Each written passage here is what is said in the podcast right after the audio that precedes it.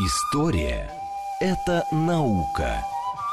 Здесь ставят эксперименты, открывают неизвестные цивилизации, расшифровывают тексты погибших народов. Историческая программа Михаила Родина «Прошлое». Еще вчера мы этого не знали – еще раз добрый день, это программа «Прошлое», меня зовут Михаил Родин. Э, мы здесь рассказываем о новостях э, исторической науки, различных исторических проектов. А сейчас я нахожусь э, в Болгаре и снимаю здесь продолжение своего проекта «Дневная поверхность». Если вы еще не подписаны на канал журнала «Прошлое» в YouTube, то подписывайтесь. Будем рассказывать о том, как живет археология всей страны. И вот, собственно, сейчас у нас есть возможность в прямом эфире поговорить о последних новостях новостях из Болгара. Сейчас здесь до сих пор э, идут раскопки. И э, мы сейчас в гостях у Игоря Викторовича Волкова, ведущего научного сотрудника Института наследия Министерства культуры Российской Федерации, кандидата исторических наук. Добрый день, Игорь Викторович. Добрый день. А, давайте, наверное, начнем, собственно, с понимания того, где мы находимся. Потому что, когда говорят про Болгар, чаще всего в голове возникает а, монгольский период и Волжская Булгария.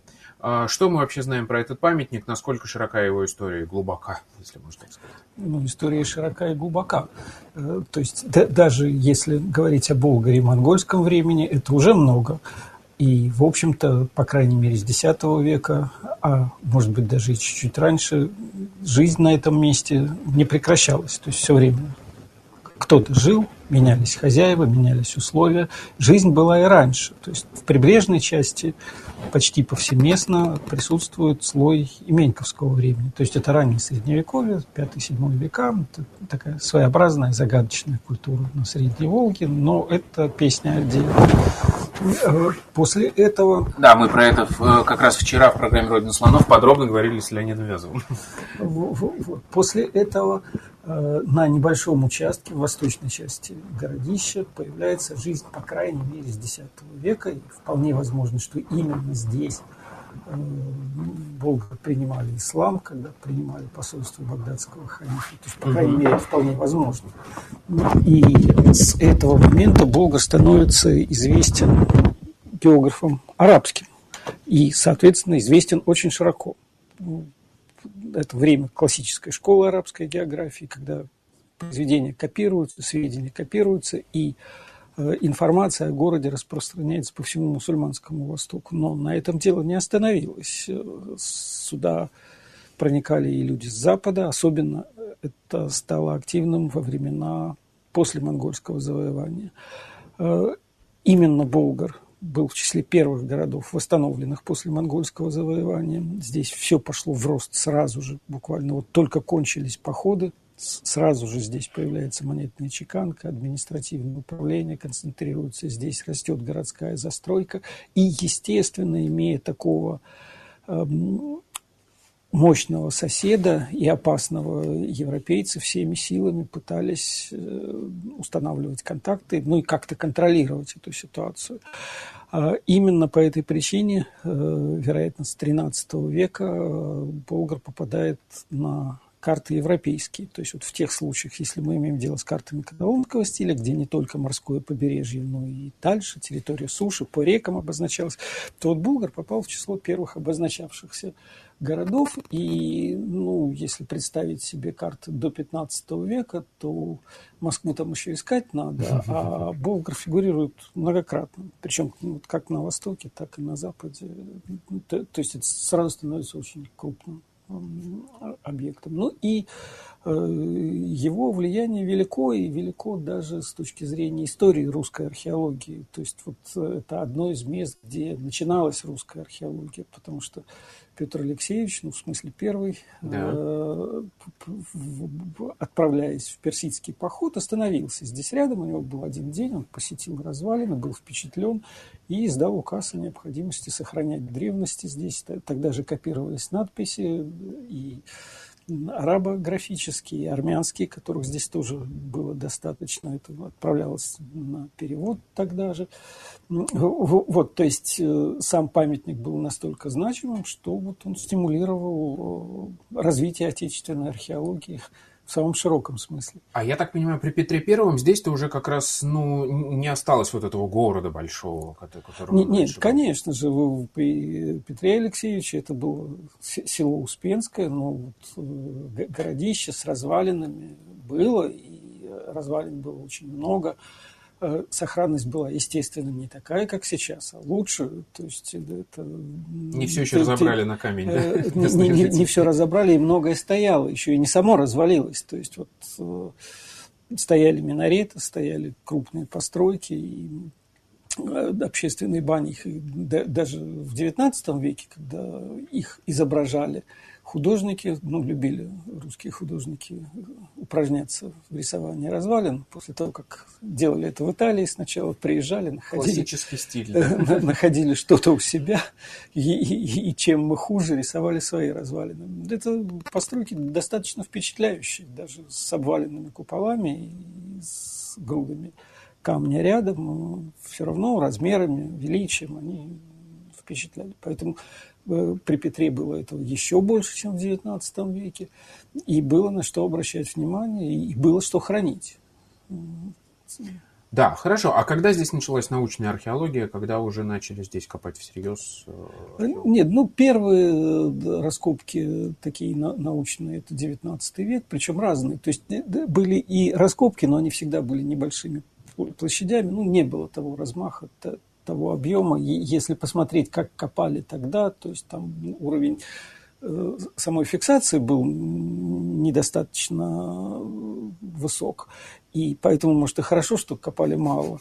Но по, по, по тем временам там, за один день, за два дня, за три дня могли раскопать несколько построек целиком. Это у нас сейчас ушло бы несколько сезонов на то, чтобы это фиксировать. Сейчас это называется не копали, а снесли, да? Вот. Нет, ну копали, они что-то там замечали, что-то там видели, что-то отмечали. Но, конечно же, модели на бумаге, а сейчас они на бумаге, на иных носителях это бывает, модели уже не осталось. И Э, в XIX веке так или иначе э, копали в небольшом количестве, но копали и, конечно же, собирали материал, которого было много. А, то есть по тем временам, конечно же, собирать подъемный материал, я даже боюсь сказать, сколько можно было здесь найти всего и разного, потому что на своем пути я знаю как изменяется количество вещей, валяющихся угу. под ногами древних. Да. Ну, вот, вот тем более сейчас граждан с металлодетекторами, которые грабят днем и ночью все, включая и Болгар, который сейчас объект всемирного наследия из списка ЮНЕСКО, но грабят его все равно. Вот. Поэтому сейчас этого не встретишь. Тогда этого было много, и казанские коллекционеры, ну и вообще коллекционеры старательно собирали вещи, и поэтому от XIX века сохранилось множество редчайших находок, у которых не, не, нет э, аналогии, потому что вот тогда это было, вот оно валялось. Это не значит, что такое сейчас найти нельзя. Но вот благодаря коллекционерам что-то сохранилось очень яркое. Э, вот. Ну и, конечно же, работы большие начались э, в связи со строительством, в связи со строительством электростанции, затем наполнением Куйбышевского водохранилища. Специально была создана Куйбышевская экспедиция, которая занималась исследованием памятников, которые подлежат затоплению. Да, это уже город Спаск, который затопило. Да, да, да, да. Ну, собственно, нынешний Болгар – это перенесенный город Спаск. На месте городища было село Успенское, Болгары тоже. То есть вот название сохранили то, есть в силу того, что все время кто-то жил, название угу. сохранилось, но было два. По церкви она была еще Успенская. Это распространенное, распространенное явление, когда сохраняется и золотоордынское да. название, и современное. То есть там Елабуга тоже имела два названия совершенно спокойно. Эм, вот. И э, Конечно же, когда возникла угроза затопления, тут работы были масштабные, но, конечно же, очень быстрые. И уровень э, ведения документации был, конечно, выше, чем в дореволюционные времена, но по нынешним временам все равно небольшое. Самое главное, что когда надо быстро делать много, э, все равно нельзя сделать очень подробно. То есть работали тогда быстро, рабочие были другого склада. Ну, легко себе представить. Нет, сейчас всем трудно представить. Это я видел старшее поколение. Я знаю, как могут работать те, которые были отцами и дедами. Это же вообще просто заводные экскаваторы были. Ага. Это, ну, люди, которые привыкли с детства работать. Вот да. работают, работают, они не могут стоять. Вот, вот сейчас совершенно спокойно у рабочего филонить делать вид, что он работает. Тогда это было невозможно в принципе. Вот организмы не на то заточены были. Вот, поэтому они делали огромные площади, э, и, естественно, крестьянина ну, трудно убедить, что там каждый черепок надо достать, каждую косточку. Они просто выкапывали эти большие площади? Нет, они, нет, нет, материал собирали, фиксировали, все нормально, но вот одна и та же работа, если ее делаешь за неделю, и если ее делаешь за два месяца, то качеством она будет отличаться, это угу. объективно. Да, да. Хотим, не хотим, это вот очень хотим сделать качественно, но у нас неделя. Вот получится, значит так, как получится. Угу. Вот. Конечно же, тогда копали в основном нижнюю часть, которая оказалась затоплена. То есть вот это то, что сейчас туристы, вообще посещающие, не воспринимают. Это все у нас река, камыш, дальше да. там лодки, теплоходы, угу. яхты, в общем, пловцы, шальные браконьеры, кто угодно, птицы. Но никак не городище. А территория, ну, наверное, приблизительно такая же, как э, сохранившегося городища, сейчас затоплена. Естественно, она не была так интенсивно застроена, как э, оставшаяся часть города. И в те времена э, подтопления тоже случались. То есть mm-hmm. бывало половодье, каждый год поднималась вода. Поэтому бесполезно строить подвалы, э, можно опасаться с тем, какие дома возводить. Э, ну, то есть специальные конструкции, нужны специальные укрепления, но тем не менее, во-первых, половодье – это тоже вещь такая меняющаяся, то есть люди обычно привыкли к одному уровню половодья, ну, сейчас вот у людей срабатывает то, что половодье сейчас, это, в общем, совершенно не то, что было до строительства электростанции. Потому да. что сейчас режим зарегулирован, угу. поднимается сильно, сбросим, э, нет воды, наоборот, задержим, и колебания уровня воды небольшие. То есть там и предсказуемые, что важно. Э, метр, два, ну, там даже трех, наверное, не бывает в последнее время. Я, по крайней мере, не помню такого, чтобы здесь было. То есть э, э, сейчас совсем мало, раньше было больше. Но раньше было больше, это не значит, что всегда раньше было больше, потому что тут явление общее, оно для всех мест характерно.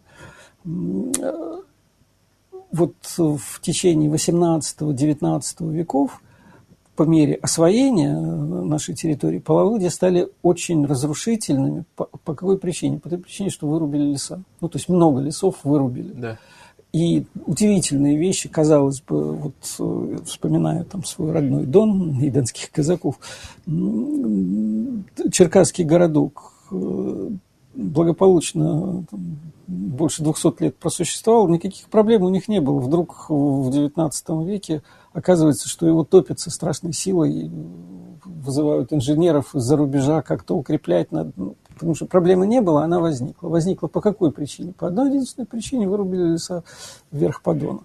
И здесь тоже вполне допустимо, что в XIV веке таких разрушительных половодий, половодий не было, и нижнюю часть города тоже осваивали. И там были и каменные постройки, безусловно, были и деревянные постройки. То есть там богатый да, культурный слой. Э, да, доста- достаточно mm-hmm. богатый, и вот там-то как раз когда случалось еще в студенческие годы читать отчеты по Болгару, вот то, что после войны копал Смирнов перед затоплением, там был сырой слой, помимо всего прочего. Как что, в Новгороде, да? То есть как, тот, который как, хорошо сохраняет органику. Как в Новгороде, mm-hmm. где э, там сотнями исчислялись э, обрезки кожи, где были деревянные срубы, ну, здесь тоже можно наверху найти остатки деревянных конструкций, но это будет истлевшее дерево, это будет совершенно не то, что было внизу.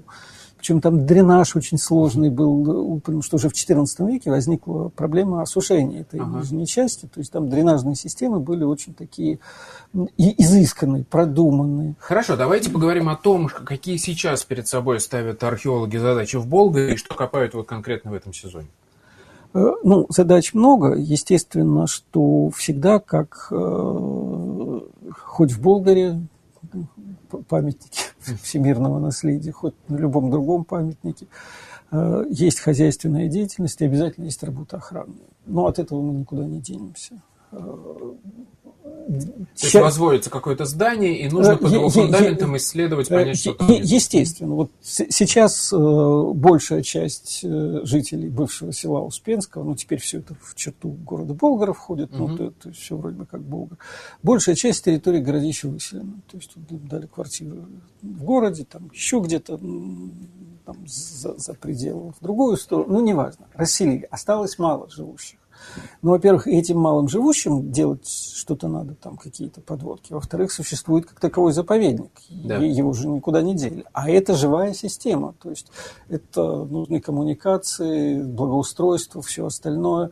Вот, скажем, двухлетней давности э, раскопки это новые бытовые помещения на туалетах, просто, грубо говоря. А что находят-то? Что сейчас тогда, получается, во время вот этих спасательных работ находится? Э, в таком, в памятнике такого, на памятнике такого ранга что-нибудь находиться будет обязательно. То есть, угу. вот, тем более, если это центральная часть, если это вот близко к заповеднику. Такого, чтобы здесь ничего не было, быть не может просто. То есть, может быть, или много, или очень много. Вот, угу. Ну, или там интересно и очень интересно. Да. А, вот. А, и да, даже вот, э, ну, беда, конечно, эти туалеты. То есть, с одной стороны, не так много надо, с другой стороны, туристы наплывают, вот они идут волнами. То есть, это угу. тут многое зависит от того, что вот пришел теплоход, там несколько автобусов, и сразу надо много. Да, Поэтому, да. Ну, то есть нельзя обойтись, надо увеличивать количество, потому что им не, не объяснишь, что вот, ребята... Вот а есть смысл да, в, этом, да. в этих раскопках? Я имею в виду, что про Болгар вроде бы про его историю мы хорошо знаем, про архитектуру, я думаю, плюс-минус. Что новое мы находим? Ну, новые знания? Нет, э, новые знания находятся постоянно, и это не, неизбежно а, не надо преувеличивать, что мы так много знаем. Не, неизвестного остается достаточно много. И вот э, два года назад были раскопки маленькие, охранные, в связи со строительством. Вот надо было возвести один небольшой домик. И сразу же выясняется, что, во-первых, участок был хорошо освоен во время э, около распада Золотой Орды. Ну, то есть в конце XIV века, вот где-то там на уровне похода Тимура, или походов Тимура, если можно сказать mm-hmm. так, на Золотую Орду. Вот в это время участок был освоен очень активно. Площадь небольшая, поэтому не смогли захватить э, здание большое. Явно, что какое-то кирпичное здание сгорело рядом. Причем горело так, что плавился и закипал кирпич. Э, вот. Оно стоит рядышком, вроде видно, видно, с какой стороны сыпали, видно, какой холм. И вот, вот помимо всего прочего, уйма интересных находок была. Там э, тут просто фактическую сторону перечислять долго. Там, скажем, была литейная формочка, такая, каких в Болгаре не было никогда. Вот, вот, ну, ни капли. Э, нашелся китайский сосуд, ну, называют их вазами иногда, но это искусствоведы, так скорее, вообще это ху, сосуд для вина большой. Вот, с росписью техники Цзэжоу, но это вот отдельный район Китая, который такой.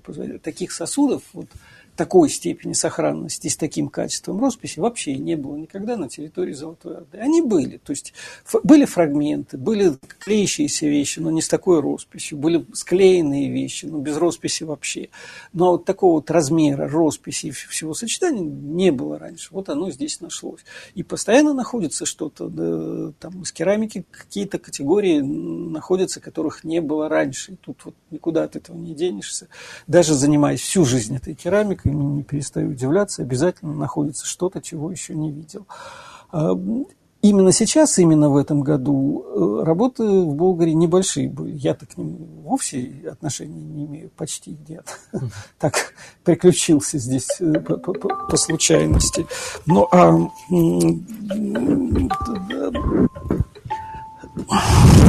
э, соответственно, один раскоп это было продолжение исследований э, мастерской э, по обработке янтаря, которая была исследована раньше. большая часть этой мастерской была исследована, и тут вот ну, ясно было, что небольшой кусочек уходил раньше в борт, угу. и автор раскопок прежних лет, который уже исследовал эту мастерскую почти полностью, но вот не хватало еще кусочка. Он совсем маленький, 64 квадратных метра сделал раскоп, добрал эту мастерскую. Э, Все отлично, красиво, хорошие находки, связанные с этой же мастерской. Дублирующие во многом те, которые были, но тут важно то, что именно мастерская исследована целиком. Э, вот. Ну и, и, и кстати, он ухитрился, на... это центральная часть городища, это недалеко от городского рынка. И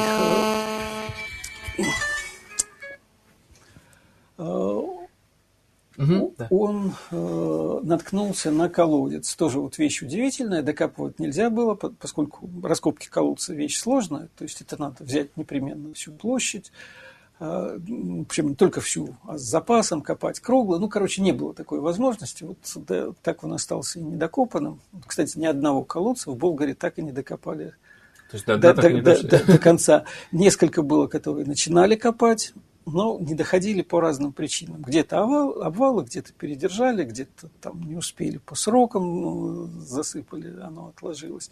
Хотя вещь сама по себе может оказаться очень и очень интересной. Э, ну и вот те работы, которые идут сейчас, это плановые работы, они скорее рекогносцировочные, это поиск фортификационных сооружений это вот к вопросу, все известно или не все, на планах, которые, на планах городища, которые составлялись с XVIII века, были линии укрепления, которые вот чертежники того времени, военные преимущественно, нанесли. Но нанесли очень неточно. Мы, насколько неточно, мы знаем потому, как э, они нанесли известные укрепления. То есть, вот, ну, какие-то валы вот городские да. сейчас сохранились, мы видим, как они их нанесли. И получается, что ну, ну совсем грубо. Ага. А, вот. А есть еще другие линии укреплений, причем э, и словесно упомянутые, где-то там описанные, и нанесенные на план. Понятно, что это еще менее точно. Да.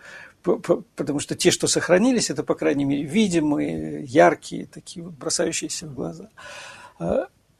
И сейчас вот идут попытки найти те валы, которые, рвы, валы, вообще фортификацию, которые обозначались прежде, и в земле должны быть их следы. Даже если валы срыты, а есть ну, валы, там, скажем, даже по фотографиям мы знаем, что где-то рядом с Черной палатой были валы. Да. Их нет уже, все. Нет. Срыли, значит, растащили землю куда-то, их нет. Но ров-то никуда не утащит, он обязательно будет. И вал тоже срезали, но какая-то часть останется. Это по разрезам можно установить, можно да. установить, где были укрепления. Ну и вот сейчас два больших раскопа линиями по наиболее вероятным местам. Один фактически закончен, к сожалению, к сожалению, там, несмотря на очень сложный рельеф, ну действительно, вроде бы как рвы и, и валы идут, э, оказалось, что укреплений там все же не нашлось. Ага. То, то, то есть это вот тот случай, э, когда... Не попали, что не, не попали, но обманчиво выглядели дороги. Потому что в те времена, когда здесь были грунтовые дороги, ездили на телегах, ну даже и потом на машинах ездили, колесами выбивали слой абсолютно, то есть вот, особенно на подъемах дороги углублялись, э, и создавалось впечатление того, что ну, да, здесь, да, да. здесь был ров. Ну, потому что действительно, если бы и был ров, вот если он подходит к э, склону террасы, то именно по рву удобнее всего подняться. Ну, ну меньше, да. на, меньше наклон. А был бы настоящий ров, мы бы его отловили, раскопав. Но оказалось, что вот не повезло. Но на одном раскопе не повезло, на другом, ну, может быть, еще повезет. Но а материал, вот сами по себе находки – они, безусловно, интересны, и это вот, как я уже сказал, что неинтересного не может быть. Ну вот сейчас, а, после оно... эфира, да, мы с вами пойдем, а, это уже можно будет посмотреть в проекте «Дневная а, поверхность», снимать как раз одну из таких сумасшедших э, чаш с э, красивейшей росписью, еще с золотой фольгой, там вообще э, удивительная история. Хорошо. То есть, получается, подводя итог, а, вроде бы казалось, памятник мы хорошо знаем и по письменным источникам, и копаем его давно, но даже сейчас, в 21 веке, вот этот один из важнейших торговых центров, так скажем, восточной всей Евразии, мы даже не знаем, как были здесь э, фортификации устроены в разное время, и еще кучу узнаем про те самые торговые связи благодаря новым находкам. Ну, есте, е, е, естественно, проблемы есть, и, и они возникают, и появляются находки, которые нужно объяснять, появляются совершенно неожиданные mm-hmm. находки, появляются новые возможности, которых не было раньше. Отлично. Спасибо вам большое. А, это был проект «Прошлое». Мы сегодня в Болгаре общались с Игорем Викторовичем Волковым. До новых встреч. Пока.